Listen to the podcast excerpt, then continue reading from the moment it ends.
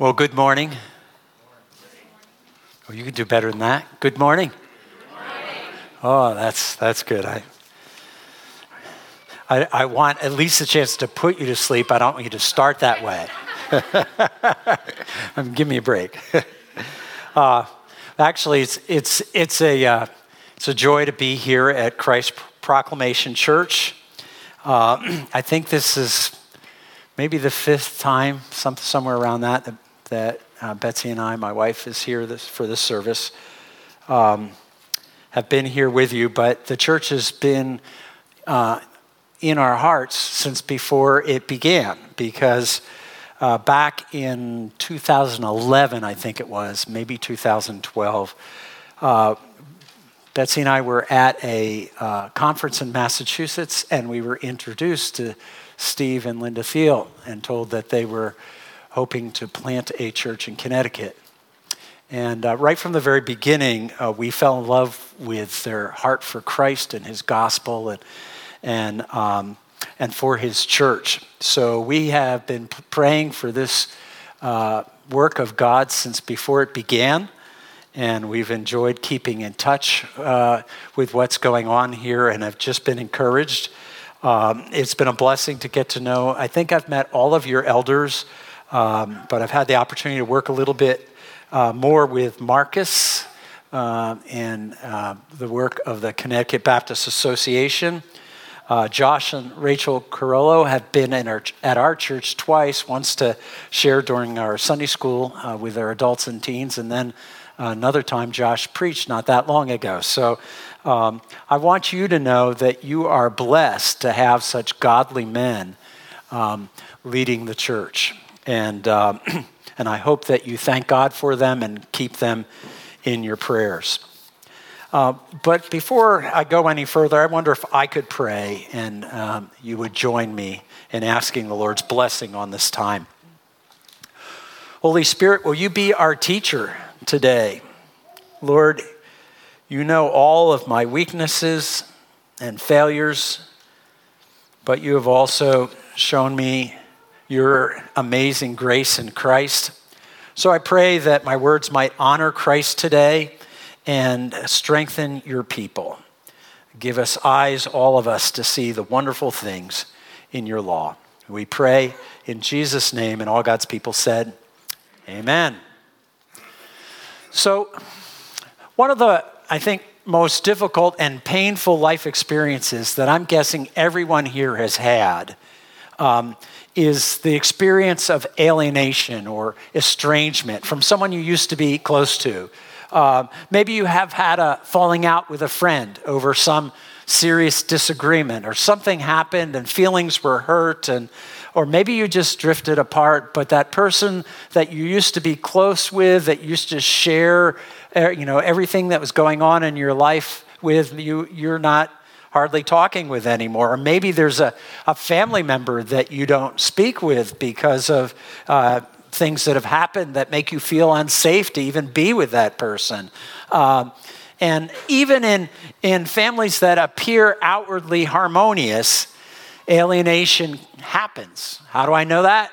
Because I'm a member of a family. And um, uh, Betsy and I have been married for 46 years.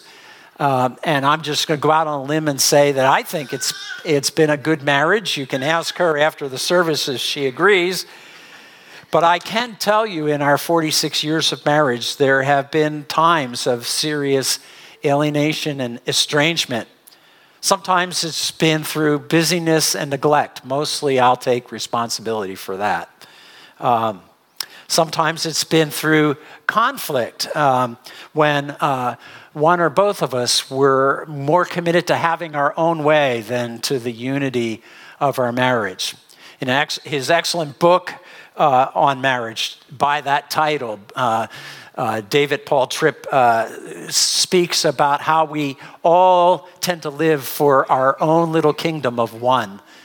And you know, if you got two people, each living for their own kingdom instead of God's kingdom, you're going to have alienation. You're going to have conflict in the marriage. How about the church?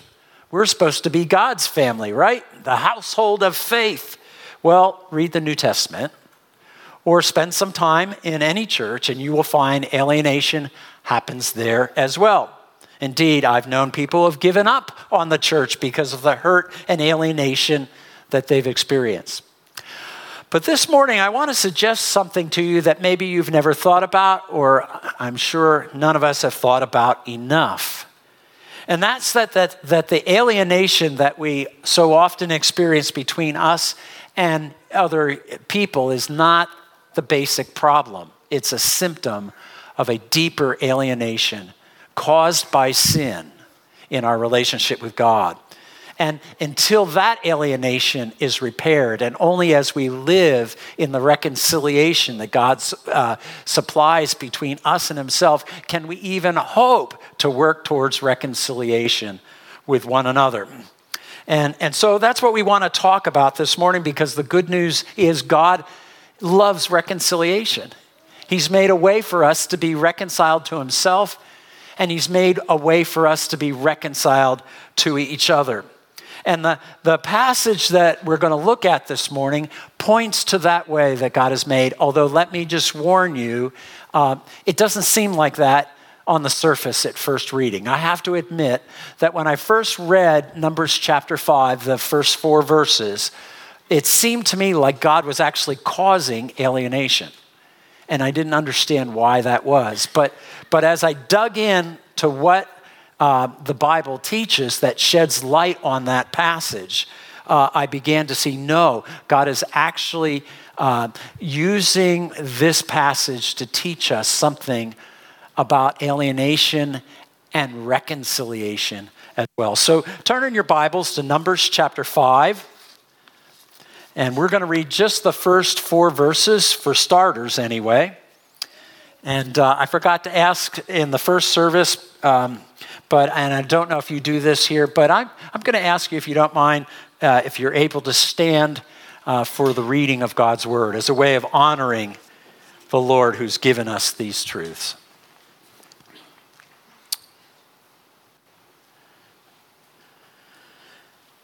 The Lord spoke to Moses, saying, Command the people of Israel that they put out of the camp everyone who is leprous or has a discharge, or everyone who is unclean through contact with the dead. You shall put out both male and female, putting them outside the camp, that they may not defile their camp in the midst of which I dwell. And the people of Israel did so, and put them outside the camp. As the Lord said to Moses, so the people did. I invite you to take your seat, but keep your Bibles open and get ready to turn to some other passages as well that I think will help us understand what we just read.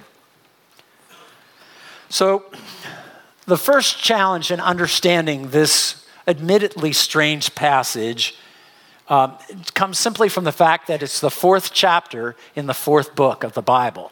So there's a lot that has happened that leads up to this point. And I want to take just a moment to, to kind of bring you from the beginning to where we are now, very briefly, kind of flying over at 30,000 feet. So, the story of humanity, human history, the Bible tells us, starts with three people in a perfect place enjoying perfect fellowship with one another. There was a man, there was a woman, and there was the God who had created them. These three enjoyed a relationship of love, of unity, of affection, trust, joy. For these newly created human beings, life was a continuous adventure of discovering things about themselves, about the world in which they had been placed, and about the God who had created it all. Their, uh, God was their teacher, He was the provider of every good gift. And in the life that He gave them, there was no such thing as pain, there was no such thing as fear, there was no such thing as sadness. And all of that changed in a single day. When the man and the woman listened to the tempter and decided that they knew better than God what was best for them and so they disobeyed the only prohibition God had placed upon their lives. And as soon as that happened, alienation became a fact of life. Starting with the relationship with God, you remember in Genesis 3 that uh, God comes to them as he had come to them before in the garden where they lived. And what do they do? They, they run and hide in shame and in fear.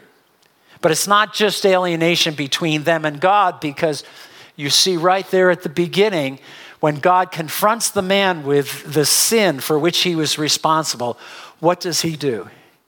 He places the blame on the wife that God had given them. And so alienation enters into human relationships. You don't have to go far, just another chapter, and it's even affected the next generation so that one brother in hatred and anger kills another. It's the story of human history, it's the story of every family in its dysfunction. And if you have not met a, if you have, if you have ever met a family that doesn't have some kind of dysfunction, um, I'd like to meet them too, because I, I haven't, and I know it's not mine. Uh, but the Bible does more than show us the root of this alienation uh, in uh, uh humankind's disobedience to God.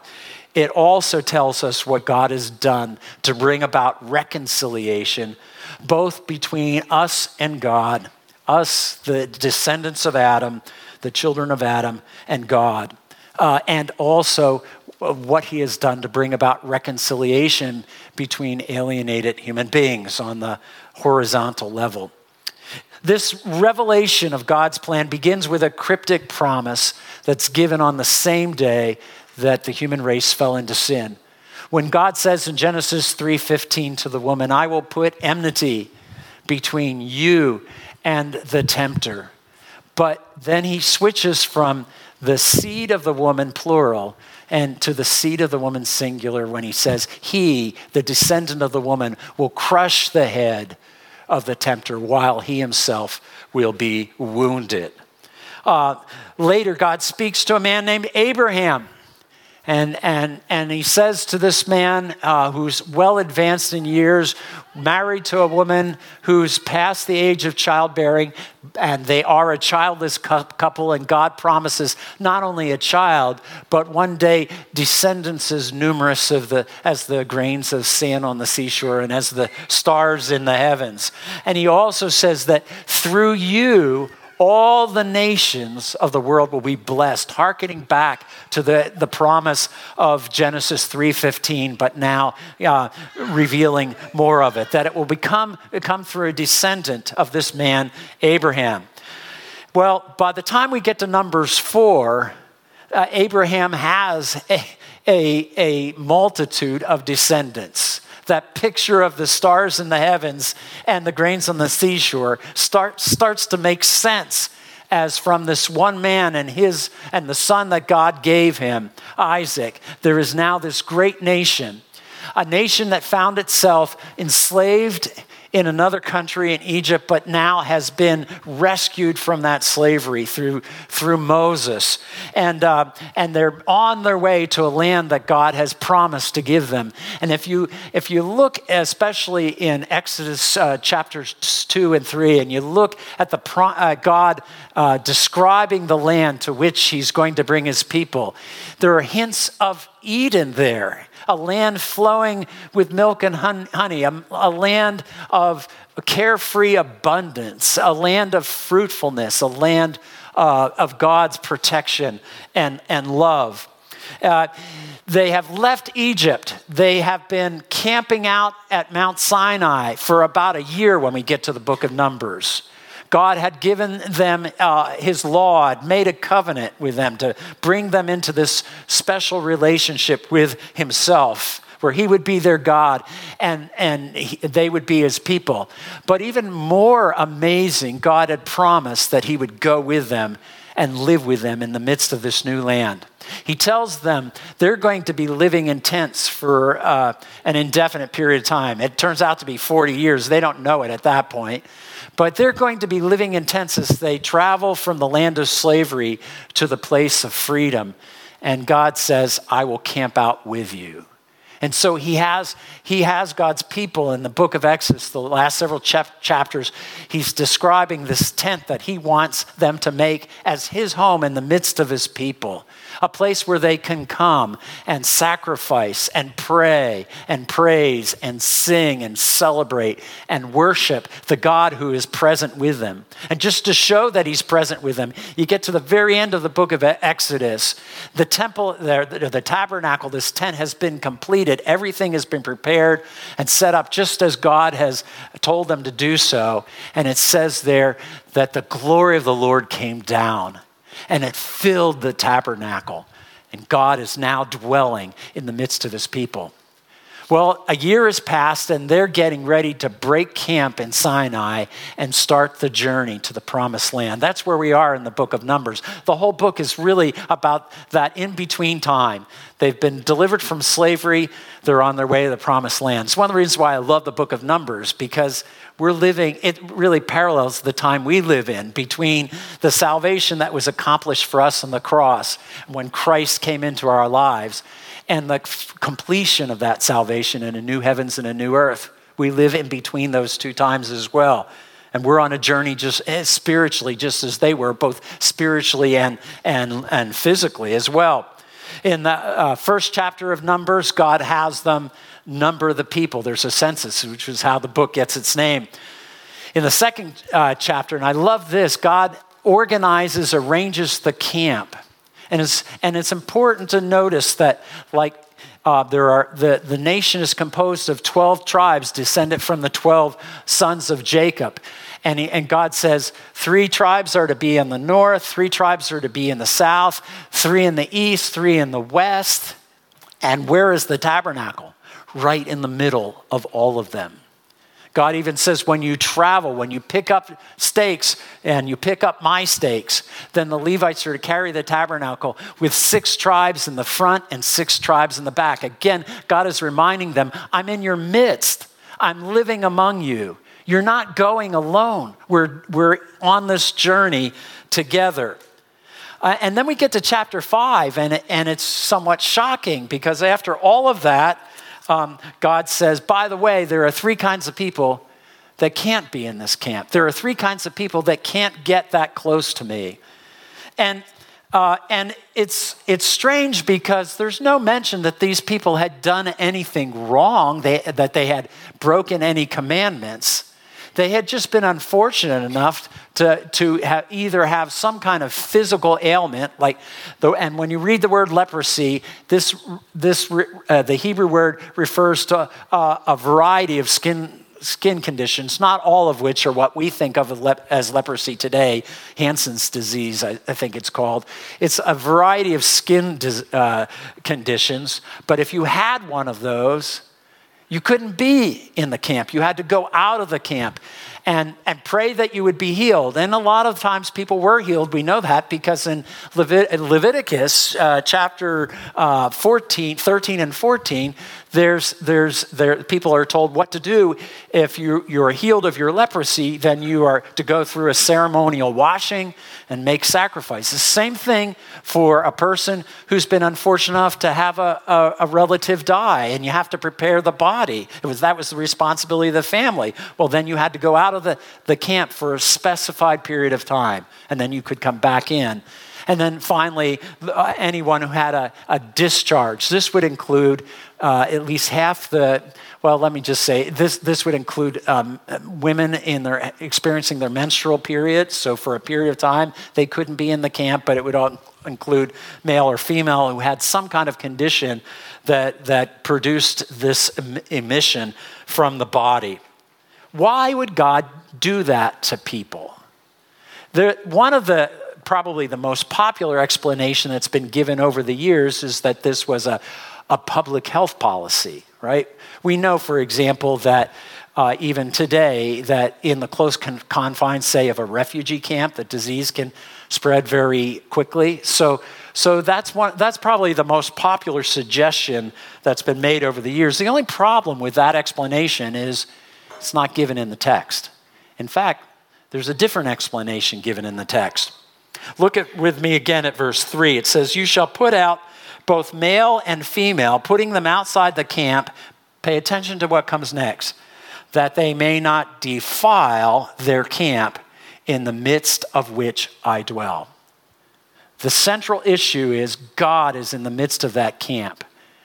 And for reasons that aren't really fully explained here, the presence of these people would bring defilement. It's a spiritual issue, in other words. But that's but what kind of sense does that make? Well, to understand that, it helps to read a little farther in the text. So look with me starting in verse 5, and we will see two specific kinds of sin, two examples of sin. Actually, probably three. One, I think, is a, a, a combination where, um, where there's, a, there's also clearly a moral and spiritual defilement that's taken place. In fact, in a, a little, little bit further down, we'll see that word defiled again three more times. So in verse 5, it says, And the Lord spoke to Moses, saying, Speak to the people of Israel. When a man or woman commits any of the sins that people commit by breaking faith with the Lord, and that person realizes his guilt, he shall confess his sin that he has committed, and he shall make full restitution for his wrong, adding a fifth to it and giving it to him who, to whom he did the wrong. But if the man has no next of kin to whom restitution may be made for the wrong, the restitution for the wrong shall go to the Lord for the priest, in addition with a ram for the atonement with which atonement is made for him. then skip down to verse 11. And the Lord spoke to Moses, saying, Speak to the people of Israel. If a man's wife goes astray and breaks faith with him, if, if a man lies with her sexually and it is hidden from the eyes of her husband, and she is undetected, though she has defiled herself, so there's, there's that word again, and there is no witness against her since she has not taken she, she was not taken in the act and if uh, the spirit of jealousy comes over him and he is jealous of his wife who has defiled herself or the spirit of jealousy comes over him and he is jealous of his wife, though she has not defiled herself. And I'm going to stop there because it would take a whole ex- uh, another sermon to explain the process uh, by which um, uh, the, the man and the, and, and the community were to discover what the truth was and to deal with that. But here's, here's the p- point a couple of things to, to notice. Uh, first, the first case is a case of wronging a, uh, a brother in a way that hurts him financially, right? So that would include taking something that didn't belong to you, breaking the commandment, thou shalt not steal. It could also involve breaking the commandment, thou shalt not bear false witness. Maybe you made a promise to someone or you misled someone through something uh, that you said, you know, a shady business deal, whatever. And, and, um, and what happens when we discover someone has broken faith with us. In other words, they've been dishonest with us. You stop trusting them, right? That's, that's a form of alienation and estrangement because every relationship has to be based on trust. You don't just share your heart or your life or anything of value to you with someone you can't trust. And so here we have a situation in which trust, that trust has been broken and therefore the relationship has bro- been broken. And God has made a way uh, for that trust to begin to be rebuilt, although we all understand trust is a whole lot easier to lose than it is uh, to, to, to build. That in most relationships, there's serious work involved on, the, on both parties when a serious uh, uh, betrayal of trust has taken place. But God is pointing to, to a way that that can happen in terms of financial dealings. That if, I, if I've wronged you in some way that has hurt you financially, I, I confess it to you. Um, and, uh, and ideally, I, I, you don't even, maybe don't even know it. So that shows that I'm sincere. And, but not only that, I show the, the sincerity of my uh, repentance by not only paying you back what you lost, but, but adding a fifth to it as, as for restor- restoration. I'm doing everything I can to make things right with you, that we might have a reconciled relationship. But I want to point out something that's interesting in this, in this text. If you go to verse 6, We've been talking about when one person breaks faith with another, but notice how God describes it here. He says, um, when a man or a woman commits any of the sins that people commit by breaking faith with the Lord. Do you remember in Psalm 51, David's prayer of confession uh, after being confronted by Nathan the prophet? At one point, he prays, Against you and you only have I sinned and done what is evil in your sight. Was David saying that he hadn't sinned against Uriah, whose wife he had stolen and whose life he had, had stolen? No, he wasn't saying that. But what he was acknowledging is that the deepest, at the deepest level, whenever I sin against you, I'm, I'm, I'm offending the God who made you in his image, right? Every human being whether they know it or not, whether they believe it or not, every human being is made in the image of a glorious and holy God. And when we sin against each other through dishonesty, through disrespect, uh, through any kind of unfaithfulness, uh, we aren't just sinning against one another. We've got a more basic problem than that, which is where all sin begins in our relationship with God. That's the root cause of the other kinds of sin in our life. When we're not right with God, we, we don't stay right with one another for very long either. And so, uh, in this case, God describes it as breaking faith with Him. But if you go down to verse 12, in speaking of, of uh, the most intimate relationship of trust that can exist between any two human beings, there it's also acknowledged that here there's been a, a, horizontal, not just a vertical breaking of faith, right? If a man's wife goes astray and breaks faith with him. And, and then, as I've already mentioned, three times this sin is spoken of as defilement, which is the same word that we found in the explanation for people being sent outside the camp. Uh, if you look up the word defile or defilement in a, uh, in a dictionary, you will find, um, uh, you will find defi- definitions such as corrupt corrupted, contaminated, spoiled. So when I looked it up in the dictionary, the picture that I got, because I'm a, I'm a, a, a uh, red meat lover, is like this wonderful piece of steak um, that got left out on a hot day, you know, and, and by the time you got home at the end of the day, it was not fit to be eaten anymore. It started, t- you know, changing all kinds of gross colors, and, and maybe you went away longer than a day, and it had maggots in it. Okay, that's the kind of picture we th- should think about when we think about something, something or someone being defiled. And what we discover here as we read this text is that's what sin does to us it defiles us. We, I instinctively notice this unless we so suppress our conscience, which is a dangerous thing to do. But we all have done things that have made us want to, hide afterwards in shame and fear. That's because of the defilement of the sin. It's like a cancer. So that if you, you tell one lie, it's going to be much easier to tell another one and another one after that because it's spreading through your own heart and mind and corrupting you.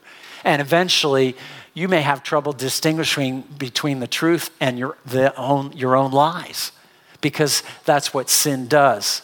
You look uh, at, at, someone in lust and you entertain that. If you don't confess that as sin and repent, it, it soon, soon you're addicted to lust and to porn and, and all kinds of sexual uncleanness. And it affects every relationship that you have. That's what sin does, it defiles you. You, uh, you respond in frustration with, um, with sinful language, disrespecting God or disrespecting the people around you and it very quickly becomes a habit if it's not dealt with early on. That's the defiling uh, nature of sin. But were these people any more defiled than anyone else in the camp? The answer is no. we're all defiled. The Bible says in, in uh, Isaiah 64, uh, verse 6, that even our righteous deeds are like defiled garments, like the filthy rags, right? Even when I do the right thing, if I examine my heart closely enough, there's always impurity in my motives, pride, a desire to be admired by men, more uh, wanting to please other people than pleasing my Lord. These are sins that I have to fight with every day of my life because they have defiled my heart. And only by God's grace do I have any uh, measure of victory. This is what sin does. So, the real thing that should surprise us is not that certain people got left out of the, put out of the camp. What should surprise us is that anybody was left there at all. That's what should surprise us. And yet, at the same time, God did make a way to deal with not only this ceremonial defilement, but the defilement of sin. To understand that, we need to go to the New Testament. So quickly turn with me to Matthew chapter 8, verse 1. I'm going to read you three short accounts of three different healings taking together, these healings actually resent, represent all three groups of people that are talked about in Numbers 5, verses 1 to 4. But I want you to notice as I read the text, pay close attention to how these people are healed. So in chapter 8, verse 1, we read, When he came down from the mountain, great crowds followed him. And behold, a leper came to him and knelt before him, saying, Lord, if you will, you can make me clean. And Jesus stretched out his hand and touched him, saying, I will be clean. And immediately his leprosy was cleansed. Then go over to chapter 9, verse 18. There it says that while he was saying these things to them, behold, a, a ruler came in and knelt before them, saying, My daughter has just died, but come lay your hand on her, and she will live.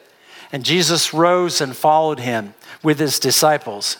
And behold, a woman who suffered a discharge of blood for 12 years came up behind him and touched the fringe of his garment. For she said to herself, If I only touch his garment, I will be made well. Jesus turned and seeing her, he said, Take heart, daughter, your faith has made you well and instantly the woman was made well. And when Jesus came to the ruler's house and saw the flute players and the crowd making a commotion, he said, Go away, for the girl is not dead, but sleeping. Now, the, he had already been told that the girl had died. He, did, he, he, he knew that she was dead. He was, he was describing her condition as sleeping because he was about to wake her up. But notice how he does it. It's, it says in verse 25 that when the crowd had been put outside, he went in and took her by the hand, and the girl arose. Did you notice that? In all three of these healings, touch was involved. Twice initiated by Jesus, the leper and the girl who had died, and once initiated by the woman who had faith that if she could just touch the man's garment, the Lord's garment, she would be healed. Here's the thing, however the reason why people were put outside the camp was so that the uncleanness would not be spread by physical contact. According to a ceremonial law in the Old Testament, if you touched something or someone was, who was unclean, you became unclean. So, did Jesus have to go outside the camp? Let me just quickly read to you two verses from the book of Hebrews, chapter 13, verses 11 and 12. For the bodies of those animals whose blood is brought into the holy places by the high priest as a sacrifice for sin are burned outside the camp. They're dead bodies. They have to be taken and burned outside the camp. Verse 12 So Jesus also suffered outside the gate in order to sanctify the people through his own blood. You see, Jesus was the Son of God, eternal Son of God, who was conceived by the power of the Holy Spirit in the womb of a virgin, making him truly God and truly man, but also making him the first man since Adam, who came into the world. I'm talking about Adam before the fall, who came into the world undefiled by sin. Like Adam, Jesus also was tempted. Like Adam, Jesus had the choice to either follow, follow the will of the Father or to decide that he knew better and to do things his own way. But unlike Adam, Jesus never defiled himself by disobeying the Father. And then on the cross, what did he do? 2 Corinthians chapter 5 verse 21 says that God made him who knew no sin to be sin so that we might become the righteousness of God. Brothers and sisters, are there things in your life that have defiled you? Are there things in your life, even now, that are hard for you to look at or to talk about, that you, fill you with grief? Let me tell you the good news that if you trust Christ, if you've turned from that sin and put your trust in Him, you no longer bear your shame. That shame was nailed to a cross. That defilement was placed on Jesus on a Friday afternoon 2,000 years ago. And when God raised him from the dead, God was saying, Come to him, turn from your sin, put your trust in him, and you will have his righteousness to wear instead of your defilement. That was placed on him. But it gets, there's even more to it than that. Because once we are reconciled to God, once we have acknowledged our sin to God, the Bible says if we confess our sins, He's faithful and just to, and, uh, to uh, forgive us our sins and to cleanse us from all unrighteousness, all defilement. But that also works its way out in our relationships with one another. What do you do when you realize that you have broken faith with someone else? What do you do when, when you realize that you have wronged someone through something that you've said or done? You've caused hurt in their life.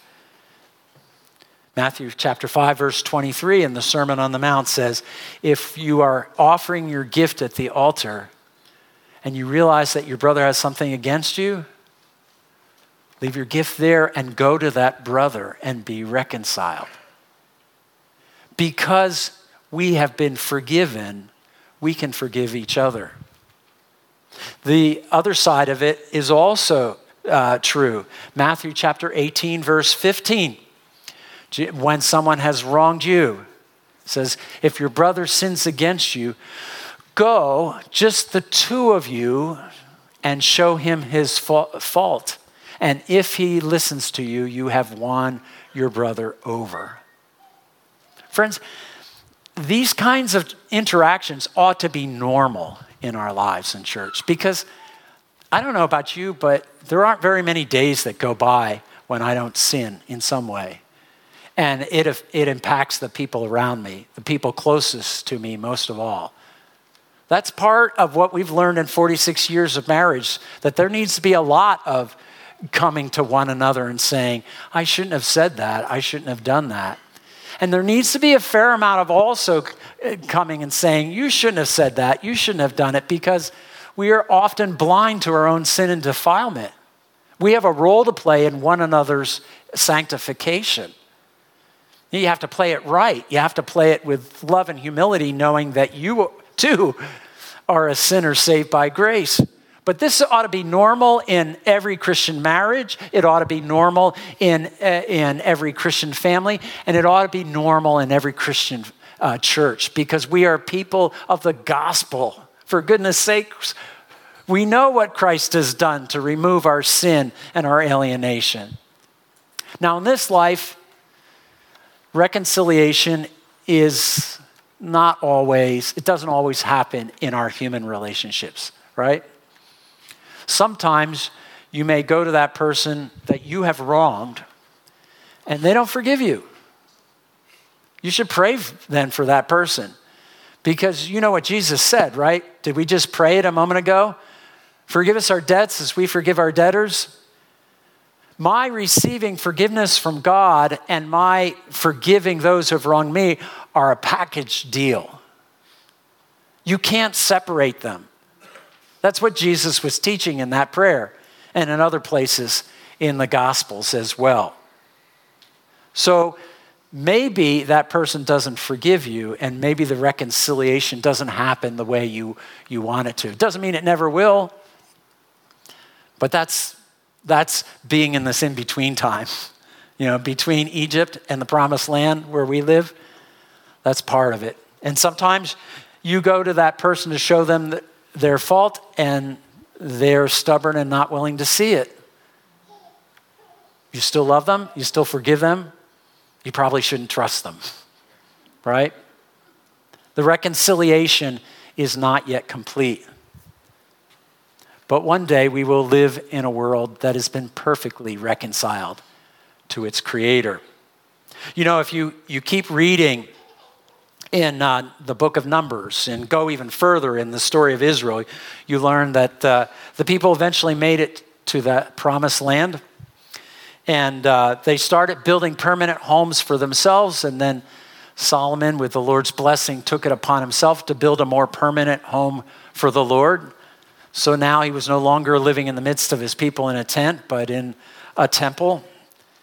And yet that, that home was temporary too, right?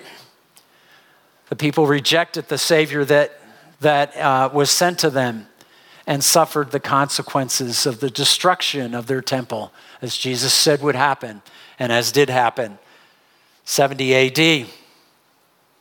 But you know, there's still a temple, don't you? There's still a place where God dwells in the midst of his people in a beautiful and wonderful way. You're in it right now, and I'm not talking about this building. In Ephesians chapter 2, verse 22, the church is described as the temple in which God dwells by his Spirit. Jesus said, Wherever two or more gather in my name, there I am in their midst. And so, all of us who by our sins deserve to be outside the church, by the grace of God through the gospel and the faith that the Holy Spirit has produced in that gospel have been brought within, reconciled to God. And we trust growing in our reconciliation with one another. And the best is yet to come. Because as God, as, as the story of the human race begins in a, in a perfect place, it ends in a perfect place as well. Let's finish by looking at that description. Second to the last chapter in the Bible, Revelation chapter 21.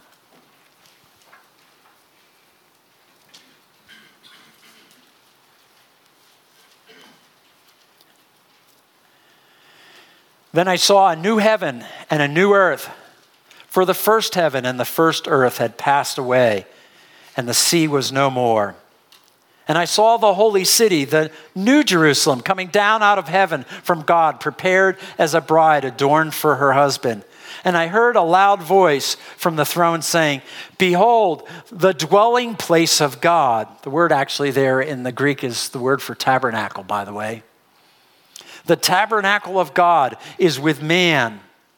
He will dwell with them, and they will be his people, and God himself will be with them as their God. He will wipe away every tear from their eyes, and death shall be no more. Neither shall there be mourning, nor crying, nor pain anymore, for the former things have passed away. It's a return to Eden, only better because now we know what the Lord has purchased through his own blood for us. And verse 5 and, he's, and he who was seated on the throne said, Behold, I am making all things new. The world is being reconciled. We are experiencing it. Also, he said, Write this down, for these words are trustworthy and true. And he said to me, It is done. I am the Alpha and the Omega, the beginning and the end. To the thirsty, I will give from the spring of the water of life without payment. Blessed are those who hunger and thirst for righteousness, for theirs is the kingdom of heaven. Verse 7 The one who conquers, that is, who remains in Christ, the one who holds on by God's grace to the saving Savior in his work, will have this heritage, and I will be his God, and he will be my son. But here's the hard part, and the final warning for us today. But as for the cowardly, the faithless, the detestable, for murderers, sexually immoral, sorcerers, idolaters, and, and all liars, Stop there for a minute and realize Paul's, Paul had a list like this in, in 1 Corinthians, and he said, Such were some of you. All of us fall in these categories someplace or other, right? He's talking about those who reject the reconciliation that's been offered and remain in their sin. He says their portion will be outside the camp, in the lake uh, that burns with fire and sulfur, which is the second death, eternal alienation. Every one of us here, right this moment, is on a road that leads to one of those two destinations. Which road are you on today? If you don't know, you need to find out. You need to talk with someone, one of the elders or a person that you know in this church who knows the Lord. I'm happy to stay for a few moments and talk. But make sure that you lay hold of this great reconciliation that God offers us through His Son. Will you pray with me?